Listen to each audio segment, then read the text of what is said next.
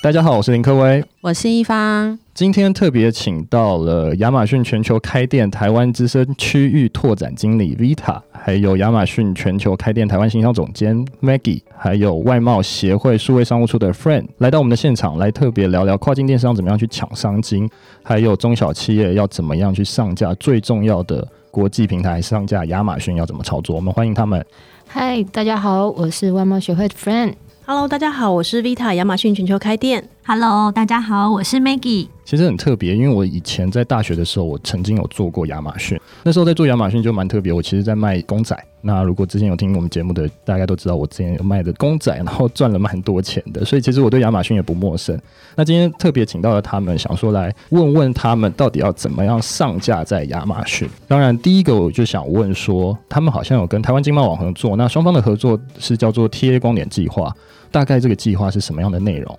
先简单跟各位介绍一下我们台湾经贸网。那台湾经贸网其实是一个国际贸易局委托外贸协会营运的，从二零零二年营运到现在也有十八年了。可以说是台湾目前唯一国家级的 B to B 外销平台，整合了电商商圈全方位的服务。成立的初衷就是为了要帮助各位中小企业来运用电子商务来开拓市场。那其实经贸网也提供了十四种语系的外销网站，还有无上限的展示空间，向全球买主展示台湾产品的优势，还有为了买主行为提供了数据分析、网站营运数据仪表板，协助厂商来掌握商机、精准开发。另外，其实我们也有提供。提供了像是买卖旺的服务，让买主可以在线上下单您有兴趣的商品。那另外有客制化的视讯服务，让不方便出门的买主在家就可以跟厂商一对一的洽谈。在疫情期间，我们也冲出了一波订单。台湾经贸网致力于提供电商生态圈的全方位服务，那当然也包含了像跟全球知名的电商来合作，就像电商龙头亚马逊这些合作伙伴。那还有像第三方国际认证服务 DMB，甚至是产品拍照或者是影片拍摄，还有网络行销，甚至是 SEO 的网页优化，还有电商人才的培训，还有近期最火红的线上 VR 虚拟展馆等多元的服务内容。那 TA 光点计划从二零一八年开始，就由外贸协会和台湾经贸网和亚马逊全球开店的台湾团队，从亲自培训到选品上架、竞品分析到专属的优惠资源，已经成功辅导过超过百家的台湾优秀企业来上架亚马逊的美国跟日本站等等。那这些都都有不错的销售成绩。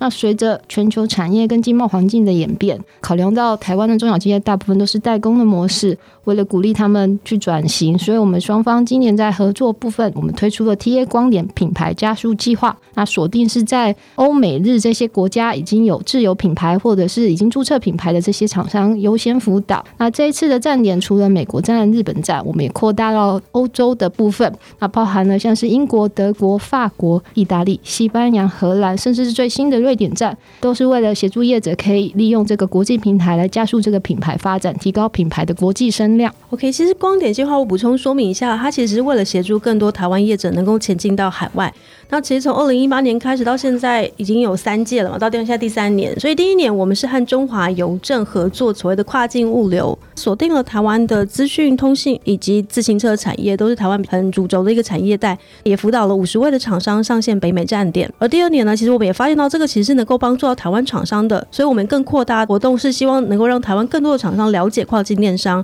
所以在台北、台中、高雄，其实我们都安排了光点计划的活动，把这个想法跟机会可以扩散在台湾的产业带。另外，在产业面，我们也扩及到手工具以及运动、健身器材等等的，并且我们也开放了日本区域的辅导上线。而二零一九年中，在亚马逊全球开店开始架构服务商体系的同时，我们也把这个元素加入了这个计划。我们也希望更丰富整个计划，去加速台湾的品牌销售到全世界。主要是我们在新卖家上线的环节，逐一将各类型的服务商建立起来，能够让台湾的企业及早数位布局，也可以寻求专业服务商的协助。好，那我想要先询问一下 Maggie，就是说亚马逊全球开店发展的一个现况跟优势是什么？跟听众稍微简介一下，这样子。好啊，今天真的很荣幸可以跟听众来分享一下关于亚马逊全球开店。那老实说，其实今年呢、啊、是个全球非常变化多端的一年。因为受到疫情的影响，我们有发现，其实全球的消费者他们不断的都在改变他的这个消费模式啦。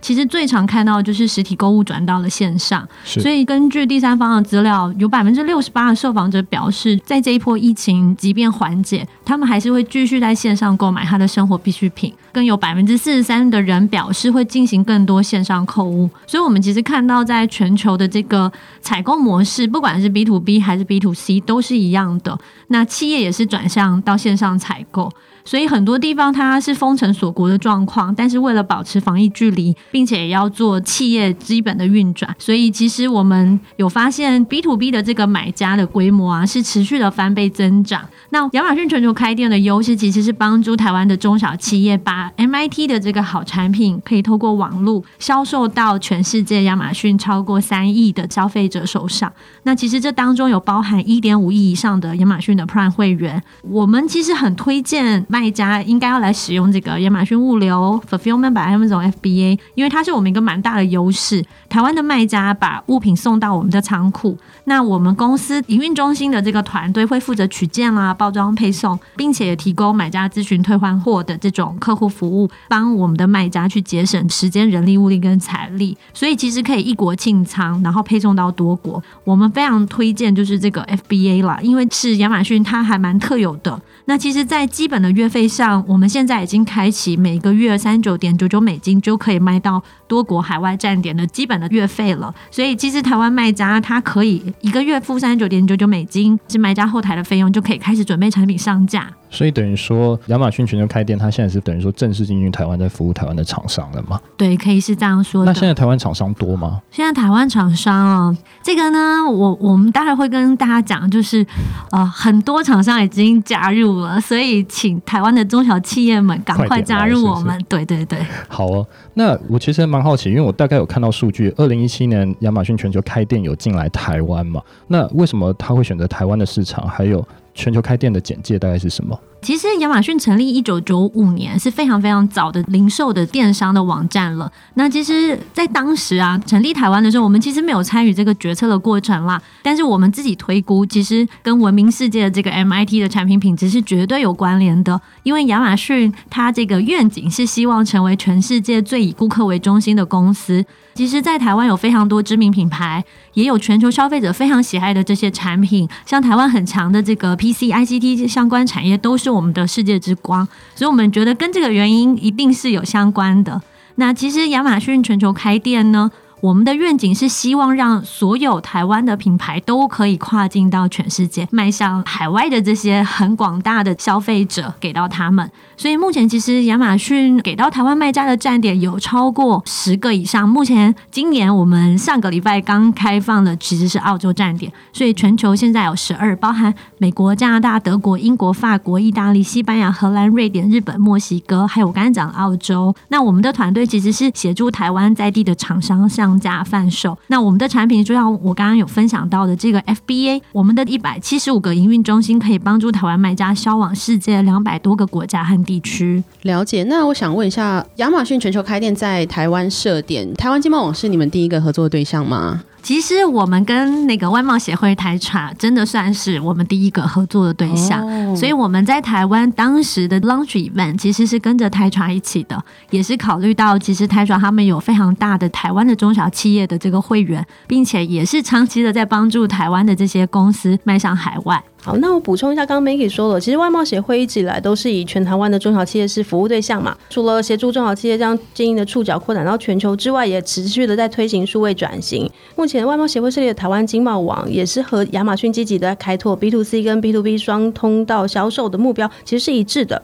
所以，其实亚马逊与贸协共同在协助台湾的业者，以跨境电商的形式拓展对外的贸易。那在二零一八年，其实为了深化两边的合合作的强度，我们也跟 Tatra 签订的 MOU 的合作备忘录。那也透过了备忘录的签订之后呢，其实亚马逊积极的参与贸协举办的一些电商研讨会的活动，也能够让台湾的企业充分了解我们的运作。那同时，贸协也会将推荐优秀的一些产业，透过 Amazon 的培训啊，还有辅导，然后写出他们的跨境电商业务，持续推动台湾整个的跨境的飞轮可以转动，那就加速台湾跨境电商产业的发展。那其实光点计划二零一八年就是我们双方合作启动的第一届的这样的活动。对，所以等于说光点计划已经有三年的时间，那应该也辅导蛮多蛮多的中小企业到亚马逊去上架了。那这样子的话，其实我就蛮想问，台湾中小企业其实从事跨境电商到底有什么挑战，还有遇到什么样的困难？以台湾的中小企业来说，我们贸协跟 Google 这些机构所出版的《台湾企业跨境关键报告二点零》，可以看得出来，我们台湾的中小企业大部分收入还是以内需市场来为主，从事外销的比例会比较少。是。那他们的数位化的程度其实还算蛮高的，大概有七成已经用网络来做销售的管道了。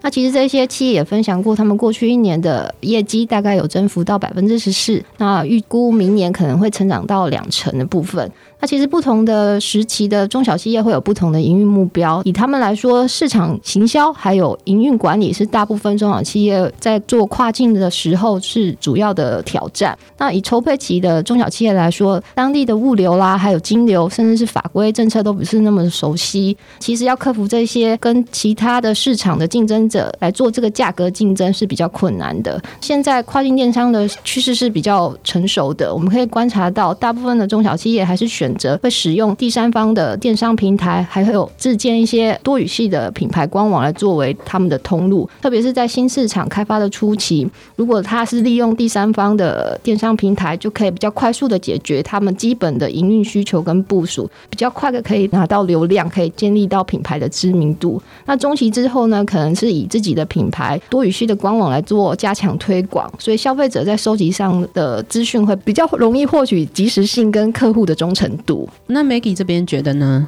那我来分享一下好了。其实我们看到台湾这边的中小企业来说，其实他准备要来进行亚马逊。它的速度确实是比较慢的，很长时候，其实台湾人都很希望可以万全准备。那有的时候是没有专职的团队可以开始进行海外的销售，有的时候是因为没有语言能力，像是英文啦、日文，或者是德文或法文。那有的时候其实是他没有电商的这个营运的技能啦，所以他在台湾其实也没有经历过，就是要在线上销售，或者是说还有一种企业是他真的是其实目前并没有说非常需要来进行跨境电商。因为他自己本身的业务量都非常忙了，这个订单的交期都有可能排到隔年度。但这些理由啊，或是原因，其实老实说，我们现在在看哦，其实它不应该阻碍台湾的品牌来进行跨境电商，为海外以及未来进行布局。因为很多时候，其实我们真的没有办法所有事情都准备好再开始嘛。再加上这个世界唯一不变的真理，其实就是改变啦。那我们现在就是建议给到这些企业，其实就是要赶快抓住全球的这个比较大的趋势跟不会改变的事情。那不会改变的事情是什么呢？其实，在疫情的影响之下，更多消费者当然就倾向往线上来进行采购，包含公司也好，或者是一般的消费者。那这些采购者，其实我们长期都有发现，买东西的人都是希望 CP 值要好，也就是说，这个东西要很便宜，可是产品品质要很好。我觉得产品品质是非常重要的。那台湾 NIT 的产品，其实我觉得那个品质应该已经是，我觉得应该是最棒的了。其实我还是想问 Maggie，就是你觉得他真的都没有准备好，还是可以直接来吗？其实最基本的准备还是要有啦，像刚才你说的，就是产品喽。我们现在在看什么样的厂商在亚马逊上会销售好，其实就是把产品准备好的。回到你刚刚问我，是不是什么都没有准备就可以来？其实第一个要准备的是要一个好的产品。是，那价格重要吗？价格的话，其实老实说哦，因为不同的地方，它这个定价是需要进去去看的，所以不一定说你想好了一个价格，可以马上就进行销售。因为刚刚有分享到，其实我们在台湾是有团队的，所以我们的团队可以提供这方面的一些协助。所以我想问一下 Vita，你觉得说台湾的中小企业到底有遇到什么样的困难还有挑战吗？呃，因为我们看到台湾一直都是以代工起家嘛，所以对于品牌跟电商，其实相对来讲起步跟环境都相对比其他国家慢一点。那除了专业人才问题之外呢，我们发现，在电商上面，其实你经常遇到的问题都是点状的，所以其实蛮多会是他们在询问之后，只能针对一些问题的点去做回答，比较难组织成一个宏观的计划跟面向。那在这种状况下，其实，在台湾的老板们，他们就没有办法很快的去 focus 他需要的一个流程跟他的时间点在哪里。所以在资讯爆炸跟这样的一个状态之下，其实台湾需要企业是需要花费比较多的心思去拼凑出答案。所以我们会建议是，如果他没有组织成一个电商的小组团队，而是更不容易去推进发展他的公司对于跨境电商这条路。所以我会建议是说，其实对他们来讲，你进入跨境电商等于是重新开始，所以在心态的归零跟你整体的变化的拥抱上面是非常重要的。所以其实我真的还是觉得，毕竟不同的市场，其实电商就是真的还是要把心态归零，然后重新去打这个市场。我觉得这才是比较重要的。所以等于说你在台湾有多好的战机，或是更好的品牌力，其实在国外可能都是零。以我操作的经验，还是要不同的思维去做不同的事情会比较好。所以我蛮想问，第三方电商平台是中小企业做跨境的非常好的通路。那可以分享一下上架在亚马逊的初期，它需要投入多少成本？还有台湾厂商想上架亚马逊，到底需要准备什么样的东西呢？好，那我大家跟大家说明一下，我们在亚马逊上会发生的一些费用，基本上会分三大部分。第一个就是每个月的月费嘛，三九点九九美金。那另外的话就是成交手续费，就是你有订单销售出去之后，它才会依照你的品类啊，还有你的售价去做抽成的。那第三个部分就会是针对 FBA，如果你有通过 Amazon Fulfill by Amazon 在地的仓储去做配送的话，我们也会产生相对应的仓储以及物流的处理费。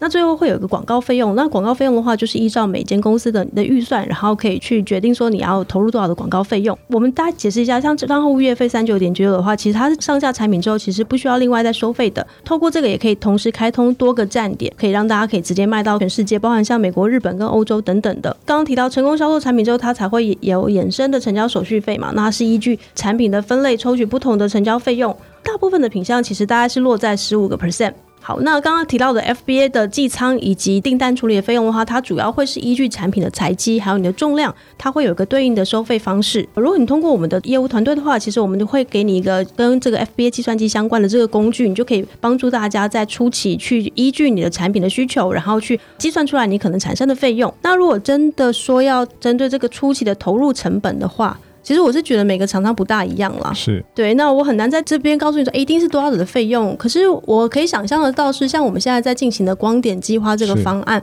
这一次的补助其实每个厂商是两万块台币，然后它其实包含了蛮多在针对卖家是在做初期的这个基础建制的。所以，我可以讲说，如果你才刚开始想要接触跨境电商，然后你希望从小的部分开始慢慢的做的话，我相信这个费用大概就会是一个基础，会需要投入的一个费用。可是我一直蛮想问，因为毕竟我们常常会接到很多人在询问有关亚马逊的一些知识啊，那这样的知识可以在哪里找得到呢？就是假如说一般中小企业他只是想要查看一些亚马逊的知识，假如说他可能月费是多少啊，可能 FBA 的采集又是多少啊，这样的资讯要在哪里找得到？好啊，我可以跟大家分享有两个地方，一个是我们有脸书的官方。粉丝团叫做亚马逊全球开店，现在已经有四万多粉丝啦。哇，很棒！对，还有另外一个是我们的亚马逊全球开店在台湾的官方网站 gs 点 amazon.com 打 tw，如果大家去 Google 搜寻亚马逊全球开店，也可以看到。那我们会把最新的官方的一些新的政策啦，或者是跟上架有关的，都会持续的发布。那还有个好消息可以给到大家，就是我们在现在开始，其实会不断的更新更多台湾卖家在地需要的教育内容，然后给到我们台湾的厂商。所以欢迎大家来我们的官方网站以及粉丝团。其实我觉得不错，就等于说他真的想要跨境，其实他也可以一开始先研究。那真的不行，可能就可以找一下亚马逊的救兵来协助帮忙。对的，没错。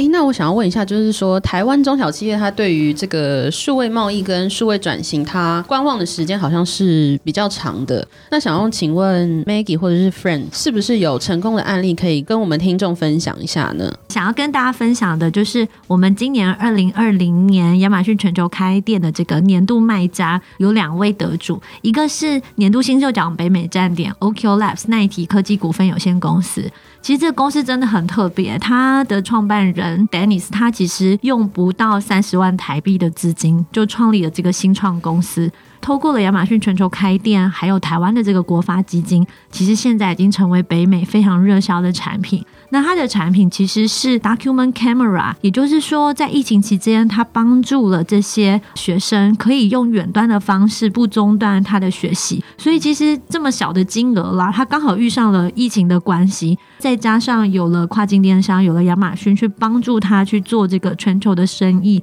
他目前是在美国，但是未来当然是希望帮助他到更多的站点。所以其实我们真的也是觉得非常与有荣焉，因为像台湾这么好的产品，这么少的资金，还可以跟着国发基金一起把台湾这个产品推向全世界。那他的成功秘诀，我可以跟大家分享。他说，只要有独特的好产品，其实刚好也回到我们刚才讲，产品是非常重要的。再搭配亚马逊全球开店团队的协助，就可以帮助到他们，就获得他想要的这个成功。第二个，我跟大家分享一下，叫做新兴品牌奖 Cubo AI 云云科技股份有限公司这个厂商，其实我也是非常非常喜欢他们产品。其实他们还没有在亚马逊上销售之前，我已经是他们的使用者了。他们做的是一个智慧宝宝的摄影机，他们是很多台湾。自己曾经有过创业经验的人，然后一起创业去研发了这个宝宝的摄影机。其实他在二零一九年年初呢，就已经打破了全球宝宝摄影机群众募资的记录，获得了 CES Innovation Award。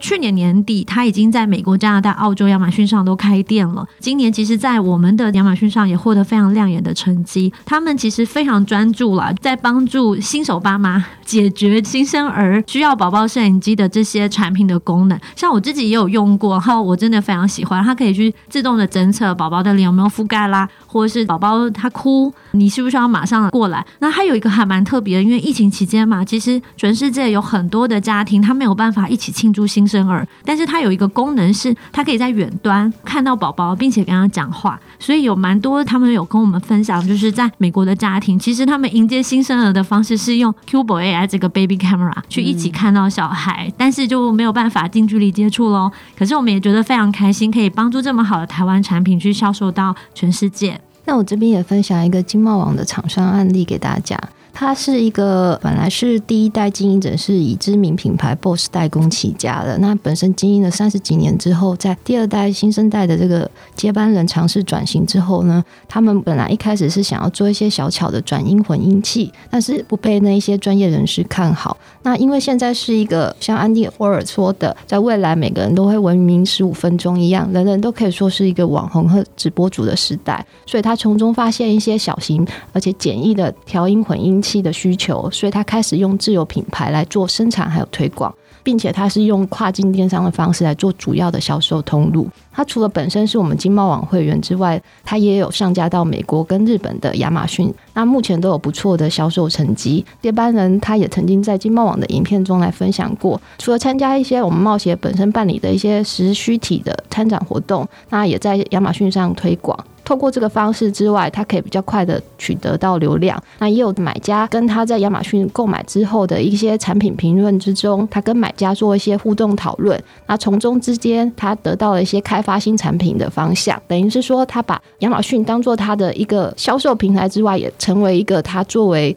数位转型的一个工具。其实这些也算是一些不错的数位转型的经验。所以，其实这些例子就是想要鼓励台湾的中小企业对于数位贸易或数位转型。请不用太觉得好像是不可能的一件事情，是可以透过这种小资本就可以达到的，可能会有很大的成效。这样子，最后我想要问一下，在疫情的后时代，不知道 Frank 跟 Maggie 有没有对于台湾中小企业有什么样的建议，跟有什么样新的商业机会吗？其实，在这一次的疫情冲击之下，我们看到很多的商业模式还有社交的模式都已经改变了，甚至是教育模式都改为成线上的版本。所以，有专家都说过，这次的疫情可能会把企业的数位转型加速了五到十年。其实大家都可以透过新闻可以看到，不管是欧美或者是亚洲，那有一些比较难达成的这个数位化政策，都在这一次可以快速的达成。所以在这个疫情之下，如果您可以多加利用我们这种数位的工具部分，那像猫协的数位强化贸易振兴方案，或者是我们台湾经贸网，或者是亚马逊，